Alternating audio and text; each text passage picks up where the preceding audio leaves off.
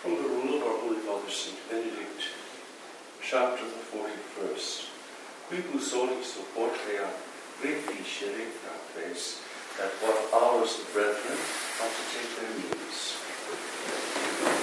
From Holy Pascha to let the brethren dine at the sixth hour, and sup in the evening. But from Pentecost throughout the summer, unless they have to work fields or harassed by excessive heat, let them fast on Wednesdays and Fridays until the ninth hour, but on other days dine at the sixth. Should they have field labor, or should the heat of the summer be very great, they must always take their dinner at the sixth hour.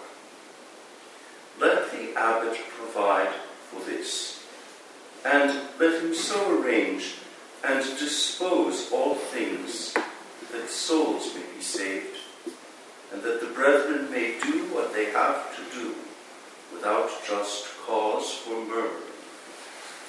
From the 14th of September until the beginning of Lent, let them always dine at the ninth hour, and during Lent until Pascha in the evening. And let the hour of the evening meal be so ordered that they have no need of a lamp while eating, but let all be over while it is yet daylight. At all times, whether of dinner or supper, let the hour be so arranged that everything be done by daylight. That thou, Lord, have mercy upon us. Thanks be to God.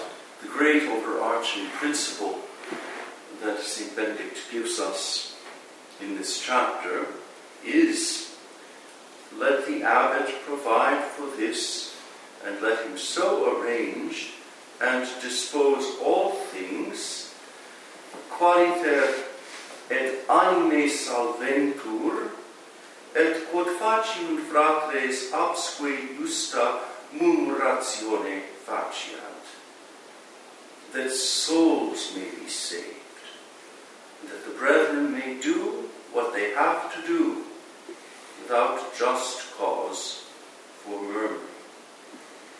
This is one of the great principles of government in the Holy Rule. The abbot, in arranging and disposing of all things, has to keep one thing in mind that is, the salvation of the souls entrusted to him. Everything else uh, is subject to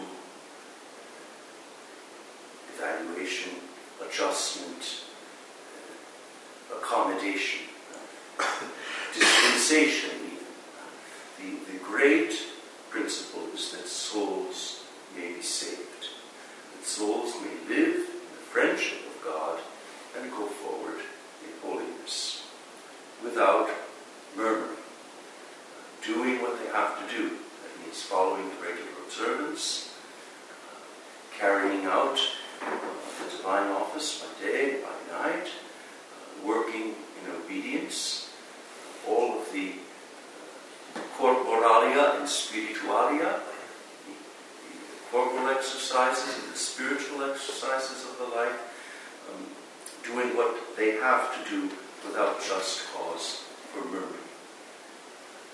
And so the abbot has always to keep this in view.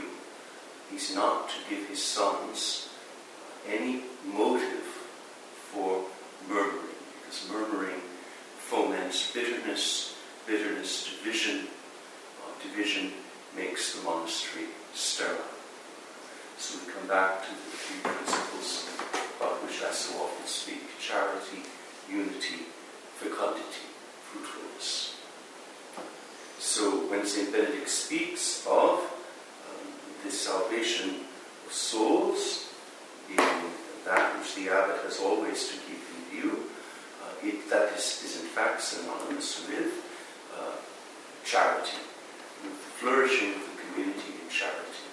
Where there is charity,